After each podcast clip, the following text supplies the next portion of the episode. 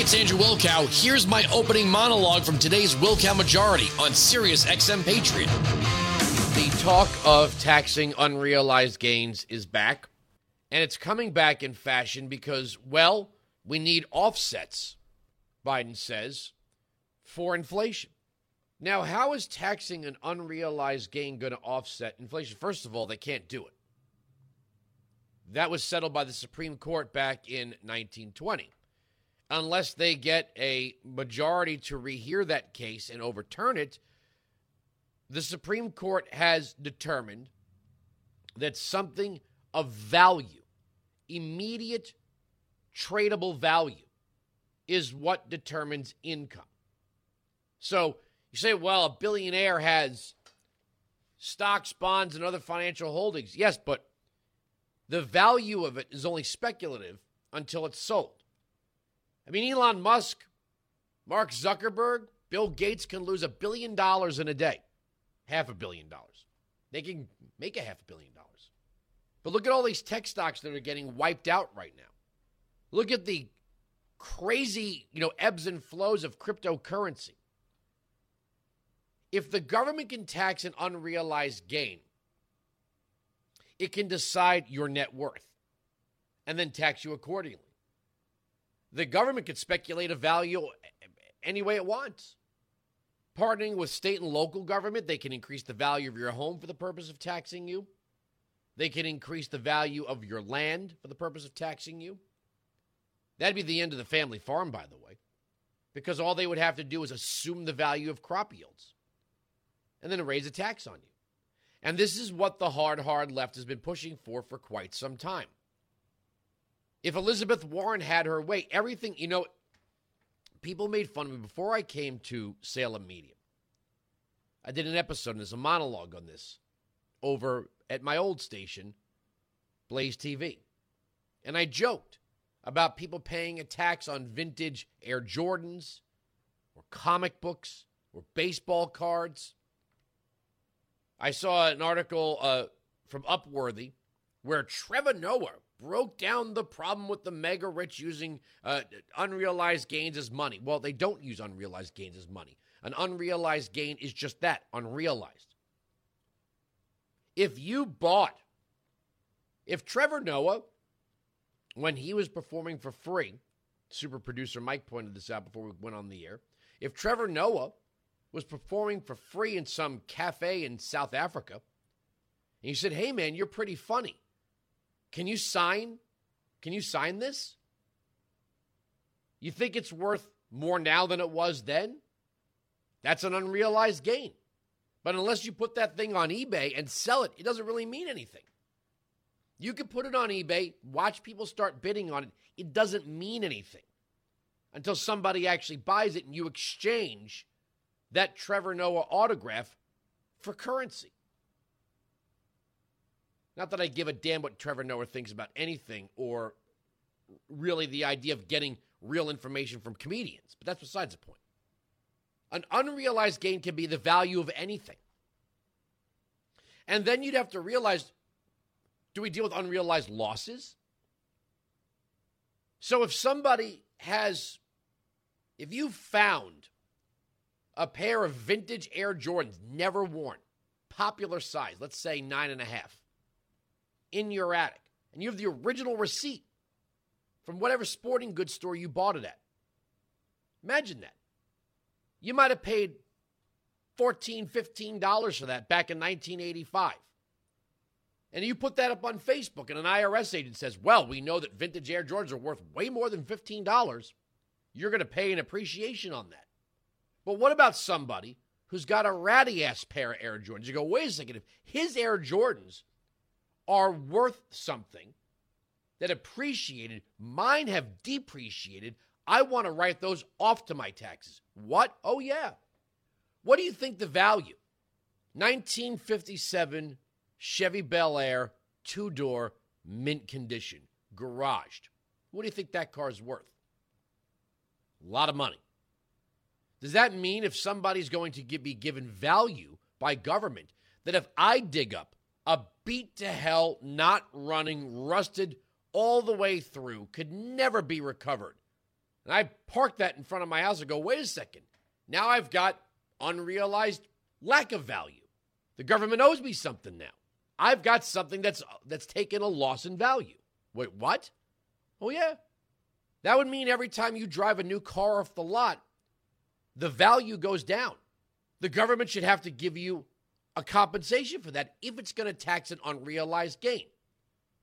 Now, does the car really go down in value? In perception, it does. But that would only matter if you actually turned back around and tried to sell the car back to the dealership. And even more bizarre, as we had the car shortage during COVID, if you drove a car off the lot in late January of 2020, I bet you if you brought that car back in late January 2021, you probably could have got exactly the same amount of money and maybe even more if you didn't put a lot of mileage on it because the used car market went through the roof.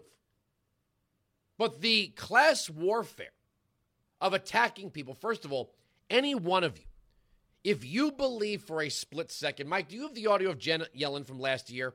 Can you cue that up for me? I know it was a late addition to the um, to my cut sheet and request. Any one of you that has an IRA, a 401k, an online trading account, anything, you could be subject to a tax on appreciation where you'll get no rebate for losses. Now, do businesses and individuals write off losses? Yes, but that involves actual currency, not perceived market value. I want you to listen to this. This is Janet Yellen from last year, about this time, saying we need to tax unrealized gains. Play it.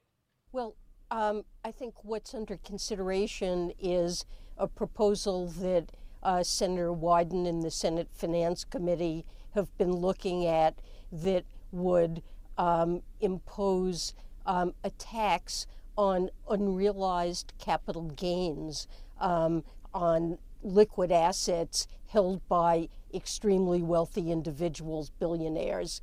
Um, I wouldn't call that a wealth tax, but um, it would help get at uh, capital gains, which um, are an extraordinarily large part of the incomes of the wealthiest individuals. And uh, right now, uh, escape taxation uh, until they're realized, and often they're unrealized, and at death uh, benefit from uh, so called step up of basis. So it's not a wealth tax, but um, a tax on unrealized capital gains of exceptionally wealthy individuals. Now they're going to have to go back and overturn the 1920 case of Eisner v. Macomber,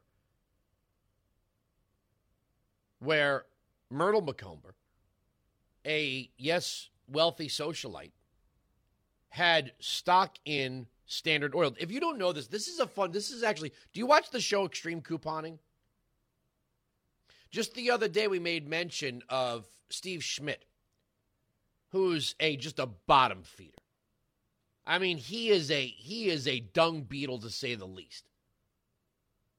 Mocking Meghan McCain, who I'm no fan of. Not a big fan of Meghan McCain. I have no problem with her. I don't know her. I've never met her. We're just different air fingers quote conservatives. That being said, he referred to her as a spoiled heiress coupon clipping. If you don't know this, this is this is a fun little fun walk through history.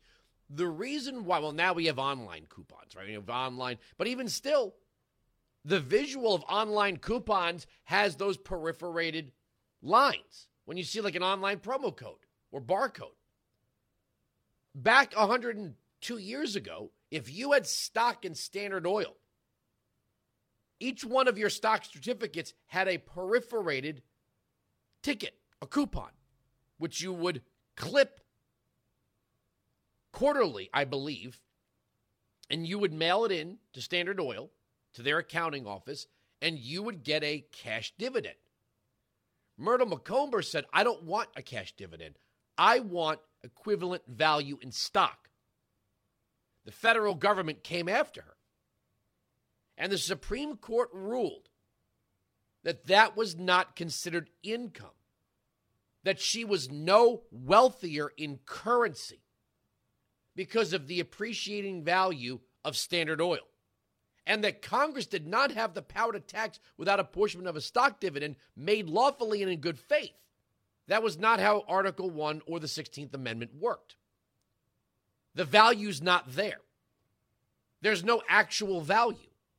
A stock certificate until sold is just that. It's just a piece of paper that says you own a share of a company. But if you think for a second that Biden and the Democrats, and I'm watching a lot of talk of people who are saying everyone knows Biden is feeble. Even the Democrats know his brains are oatmeal and excrement. They know that Kamala Harris is a third rail now, which is why they keep focusing on. I mean, I don't know who this woman was that just got uh, uh, confirmed yesterday. Kamala Harris broke the tie. Another first black woman, this first black woman, that. Another first. Country's burning to the ground. They're worrying about firsts and abortion. Which, by the way, I have that audio of Janet Yellen. That's pretty sick. They know that Kamala Harris is toxic and has no chance of winning the White House. Elizabeth Warren thinks she's next in line. She would love to sign a law or at least create the class warfare. We have to overturn Eisner v. Macomber to make the rich pay their fair share. You could see her campaigning on it. But that would be all of you, or most of you. You got a union pension. You got real estate holdings. You want to talk about what's going to drive the value of gold, silver, and platinum. The be- benefit of gold, silver, and platinum is the government doesn't know you have it. And even if they come up, even if they were to raid the offices of APMEX and Provident and Goldmart and Swiss America and Rosland Capital and, you know, Euro Pacific Capital and all these gold brokers, they wouldn't be able to prove that you have the gold. No, I don't have it. I gave it away. Unless the IRS is, well, they were 87,000 new IRS agents start kicking in doors and prying open safes. And even then, they can't prove that you have it because you might not have it in the safe that they're cracking open. Gold, silver, platinum, any kind of bullion, rhodium. If you had palladium, if you bought palladium like 10, 12 years ago, God bless you. If you, I remember looking at palladium being like, eh, is that really going to go up? It went from like 200 to 2,000. So if you bought palladium, you're my hero. But how would the government ever know you had it? Could be anywhere. Now, would it pop up on a radar maybe if you sold it? Maybe. I mean, just how authoritarian.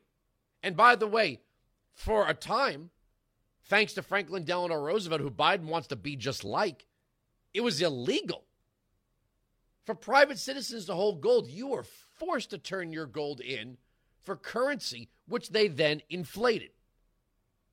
One of the reasons why FDR didn't want people holding gold, especially rich people, was because if he inflated the currency, it would only make their gold more valuable. So he forced people to trade it in.